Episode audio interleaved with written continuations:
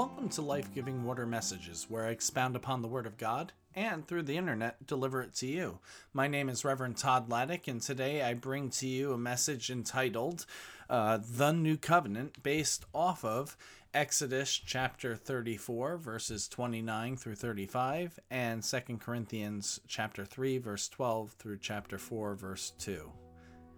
So let us dive into the Word today. When Moses came down Mount Sinai carrying the two stone tablets inscribed with the terms of the covenant, he wasn't aware that his face had become radiant because he had spoken to the Lord. So when Aaron and the people of Israel saw the radiance of Moses' face, they were afraid to come near him. But Moses called out to them and asked Aaron and all the leaders of the community to come over, and he talked with them. Then all the people of Israel approached him, and Moses gave them all the instructions of the Lord uh, that the Lord had given him on Mount Sinai. When Moses finished speaking with them, he covered his face with a veil. But whenever he went into the tent of meeting to speak with the Lord, he would remove the veil until he came out again. Then he would give the people whatever instructions the Lord had given him, and the people of Israel would see the radiant glow of his face.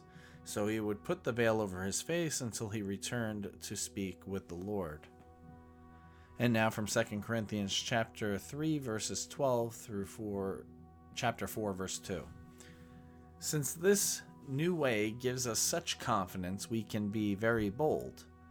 We are not like Moses, who put a veil over his face so the people of Israel would not see the glory, even though it was destined to fade away.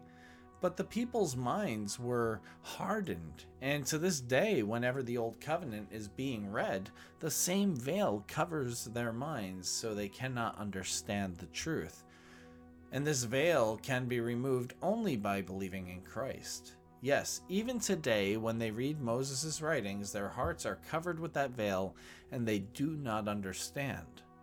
But whenever someone turns to the Lord, the veil is taken away.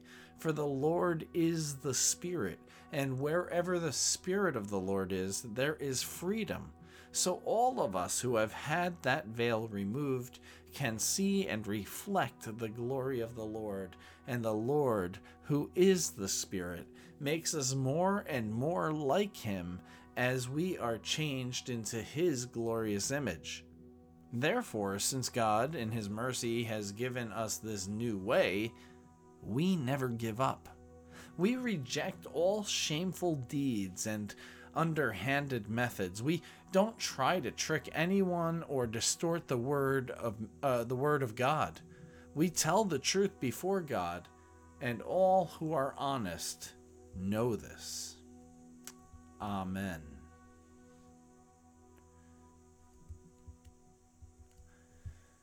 For many, God is as distant as the cold reaches of outer space. I'll say that again. For many, God is as distant as the cold reaches of outer space. Um, they of course believe in God and try to live good lives, but in the end, they do not have a close personal relationship with God. And today, we learn that closeness to God is not the same as doing good. I'll say that again. Today, we learn that closeness to God is not the same thing as quote, doing good, end quote. Rather, any good we do is because of God and our closeness to Him. As a pastor, I interact with a lot of people, many of whom will claim to be people of faith, in particular people of the Christian faith, all of all sorts of denominational and theological backgrounds. Now most of these folks are average everyday people and their understanding of the Christian faith is both informed by their upbringing as well as their own personal reflections. and I and I laugh at that not because of their upbringing, but but I find sadly very few of these people are actively practicing in a faith community or attending to the ordinances of God. The ordinances being what God commands us to partake in, you know, community, worship, uh, the sacraments, uh, you know, the Holy Communion, baptism, um, you know, all of those things that are a part of the communal faith life the the the, the community of faith um, you know and and all of those things we're supposed to be partaking in so sadly very few of these are actively practicing in a faith community or attending to those ordinances of God and fewer still have any understanding of what the Bible says about salvation or how to maintain a relationship with God. And this isn't just people who aren't practicing, but this is even among people who are in the church, practicing actively. And I hear all sorts of beliefs from Christians that are simply not biblical, let alone accurate to whatever faith they were pulled from. For instance, many Christians will say they believe in karma. And yet they don't truly understand karma from a Hindu perspective and their beliefs are simply made up from whatever they have may have picked up on TV or in the movies or in books. Certainly not the kind of beliefs I would be willing to bet my soul on personally. Like when people hear karma, they basically think, you know, like what goes around comes around, right? Like but when you understand karma from a, a, Hindu religious perspective, which is where karma comes from, right? Hinduism, and then you know Buddhism, um, you know, which came out of Hinduism.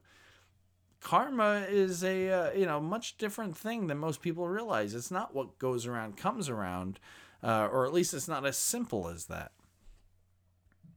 So you know these a lot of these beliefs that are just you know forming in people's heads as they live life, pulled from this and pulled of that. That's not something I'd be willing to bet my soul on personally.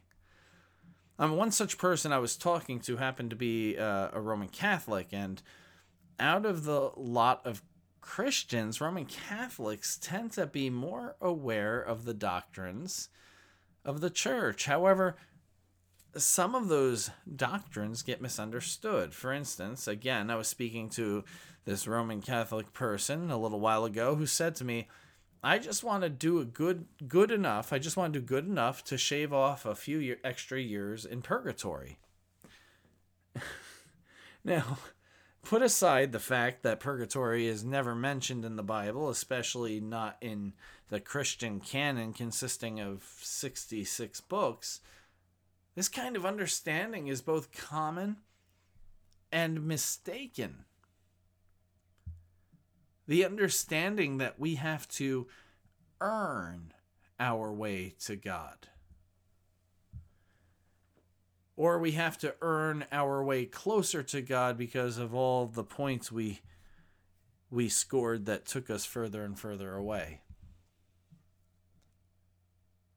But we often think that we have to earn our way to God, that if we don't, quote, do good, end quote, it will count against us in heaven, possibly barring our entrance. What's more, many Christians believe that because they are Christian, that suddenly they are impervious to sin, and that they are, quote, good, end quote, Christians. Good Christians. And these supposed good Christians seem to forget what Romans chapter 3 verse 23 teaches us from you know the apostle Paul for all have fallen for all have sinned and have fallen short of God's glorious standard. The, the, the reality is that Christians aren't good. No. No, Christians are people who have recognized how not good they are without God, who have turned themselves over to God, and it is God doing the good through them. It's not them who are good, it is God who is good. And God is working through them because those people have turned their lives over to God. So this idea that there's a good Christian out there, like like good on their own power, is silly. Now John Wesley, the father of Methodism, taught quite differently than that, actually, as did almost every other uh, you know, Orthodox, so to speak, not Greek Orthodox, but Orthodox in the sense of uh, you know, mainline Christianity from now back to when Jesus existed, including the Roman Catholics and the Orthodox and the Protestants, all in that family tree. Um, John Wesley, the father of Methodism, taught quite differently. First, John Wesley defined salvation as something quite different than the common understanding, and the common understanding being that we go to heaven as opposed to going to hell. Like if you're saved, you go to heaven. If you're not saved, you go to hell. You know, that sort of thing. For Wesley, pulling from scripture, salvation was both the justification or pardon for our sin and the sanctification or purifying of our sinful selves, transforming us into whole and holy children of God. In other words, salvation is the moment we are forgiven of our sins and the Holy Spirit begins to perfect us in God's love. It's not a future happening, like as in I'm saved when I go to heaven, something that's going to happen down the road when I die, after I die. Rather, it has happened presently. And that salvation is leading you closer and closer to Jesus. Second, Wesley understood that salvation, both justification and sanctification, happens only through faith. That is the only condition for salvation, period. End of story. That one believes in Jesus Christ as their Lord and Savior.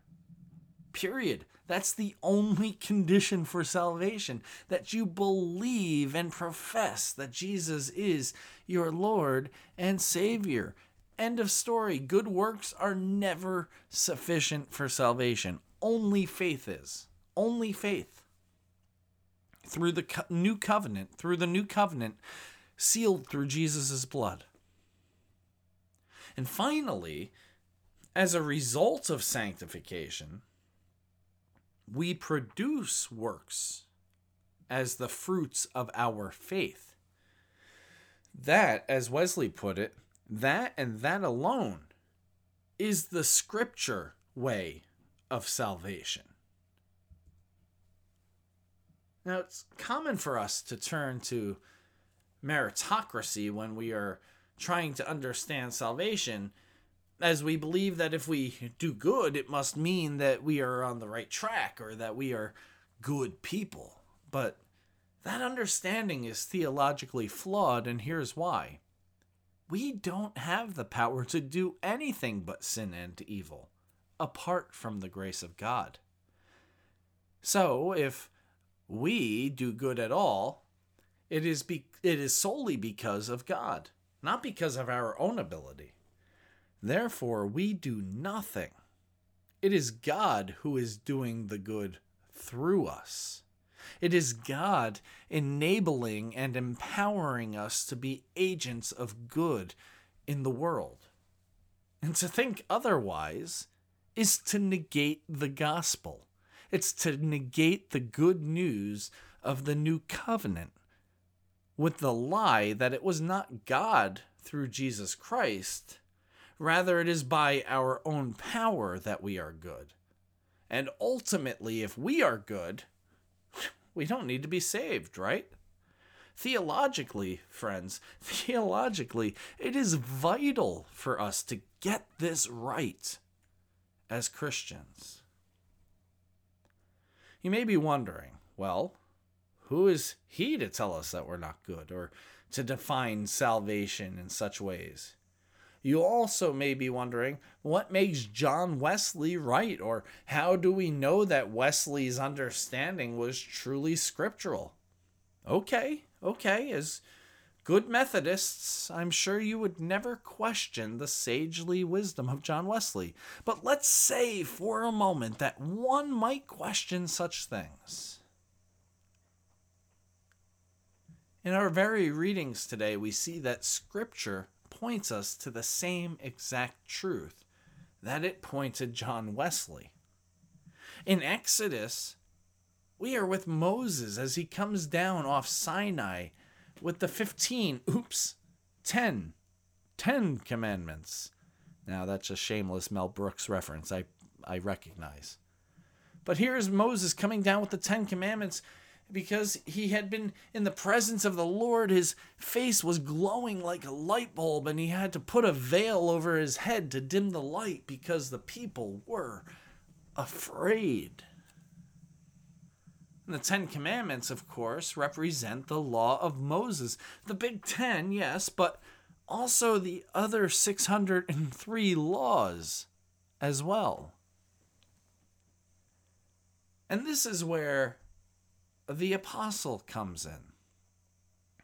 In his second letter to the Corinthians, or 2 Corinthians as it's called by some, Paul draws a comparison between people of the law and people of faith, utilizing the scripture we read in Exodus. For Paul, he likens the meaning of the veil this way. The people had to hide from God's glory because they were sinners with hardened hearts. They, they hid because the law exposed them of their sin and were literally afraid of God's wrath. Thus, they were veiled away from God as a result. In Christ, however, there is no reason to hide from God because Christians have the hope that they are not saved by following the law, but rather they are justified by God's grace through their faith in Jesus Christ. And out of that, our hearts are on a journey of sanctification, which aligns us with God and and really in, in which we end up fulfilling the heart of the law. For Paul, the law, the law points to Jesus. Period. Period. The law points to Jesus. There's no other way to look at it. There is no way to satisfy the law but through Jesus, who paid the price of our sins and thus satisfied the law, and continues to satisfy the law through the process of sanctification until one day we are free from evil, sin, and death. What's more, in the fourth chapter of his letter to the Romans, Paul reminds us that before the law existed, before Moses, before the law existed, Abraham was counted righteous by God because of his faith. And Paul's not just making this up, rather, he's quoting scripture directly. It says in Genesis chapter 15, verse 6 And Abram believed the Lord, and the Lord counted him as righteous because of his faith.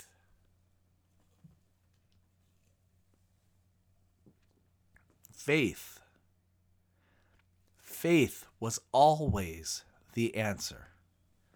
But as humans, we tend to lean into, quote, good deeds, end quote, and keeping up appearances. Faith was always the key to the new covenant. Yet we hardened our hearts and attempted to try and follow the laws through our own good nature. Thus, we became slaves to the law and saw people as being created for the law rather than the other way around. And by the way, without God, our nature is not good. We don't have our own good nature. We only have God's good nature if we turn ourselves over to God. So, friends, this is why Paul, this is why Paul is so important to read because he was a Jewish theologian and understands Jesus through that lens. He brings us the closest to Jesus out of any other source aside from the Gospels, which were all written after Paul's letters were already circulating. He brings us the scripture way of salvation, and that is faith. Faith in Christ and faith in Christ alone is sufficient for our salvation. This is the way of the new covenant. What's more, on Transfiguration Sunday, we remember Jesus meeting with Moses representing the law and Elijah representing the prophets on the mountaintop we also remember that Jesus was transfigured and shone as brightly as the sun, declaring to the disciples and to the world that through Jesus we no longer need to hide from God, for we are saved by our faith in Christ and his redeeming sacrifice on the cross. How have you considered your own salvation? Have you been stuck in that vicious cycle of trying to earn and earn and earn your way into God's love or into heaven?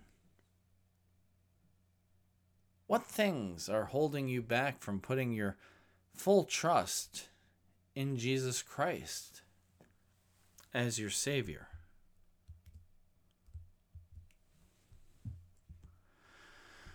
We often don't like to feel out of control, and so perhaps this is why we struggle admitting we don't have control, and why we struggle turning our whole hearts and lives over to God.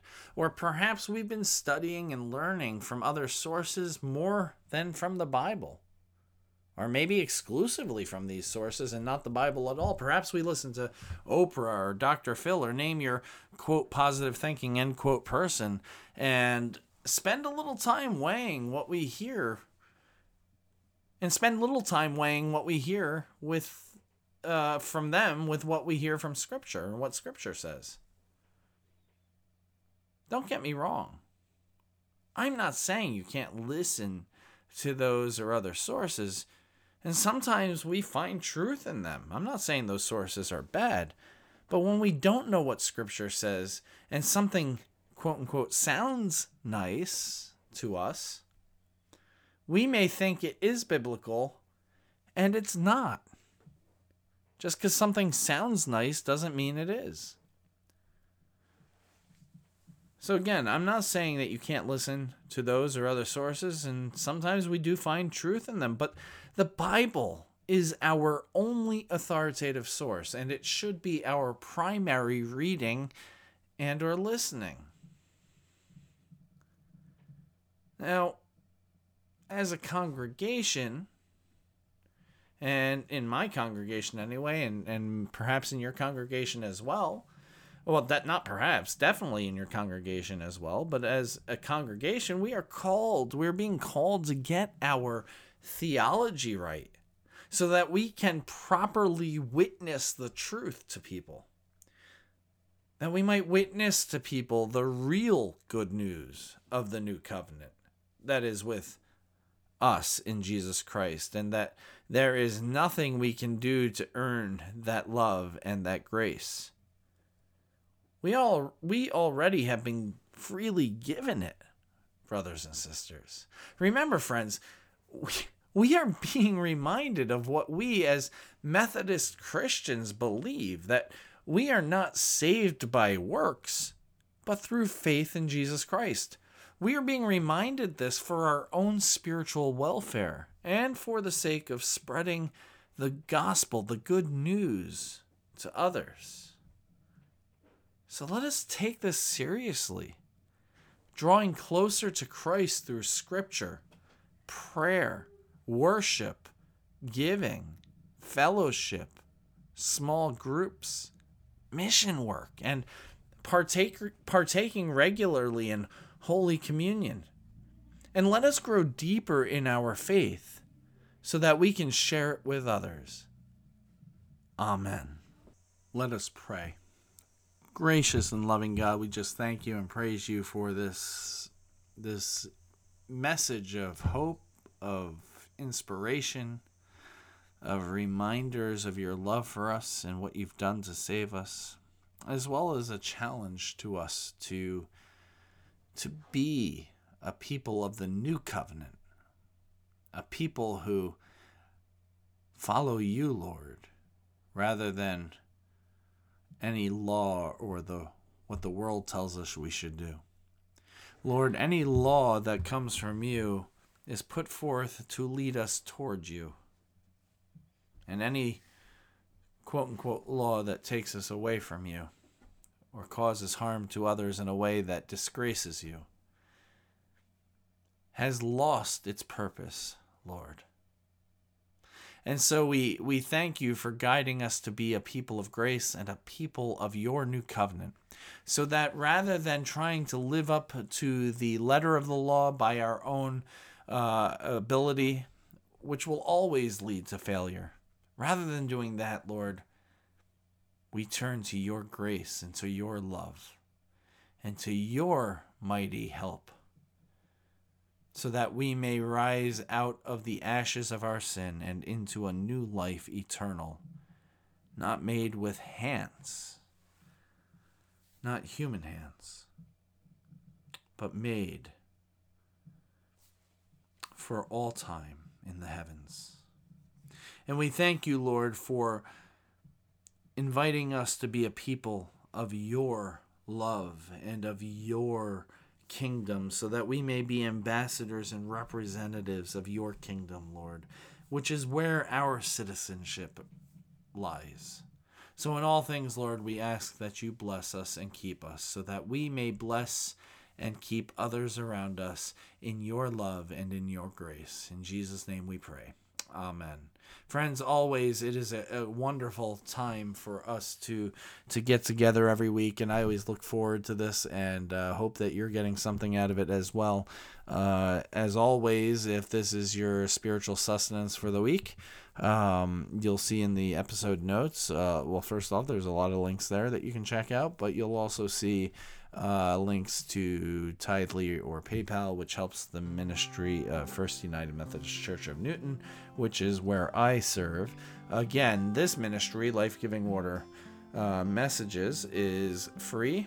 Uh, it is completely free and for anybody to listen to no matter what. But if you have it in you and you can support us, that would be great. Um, well, support the church anyway that I serve. And also, uh, if if this is not your main spiritual sustenance, but you attend another congregation or something elsewhere, and this is just supplemental, uh, you know, then support your church community. I'm sure they could use it. And if you have it in us, in you to support us both, then uh, well, then there would be two very grateful congregations uh, uh, uh, towards you for for your support. Anyway, uh, with all things said, remember, folks, you have been richly blessed so that you may be a blessing to others. Go in peace.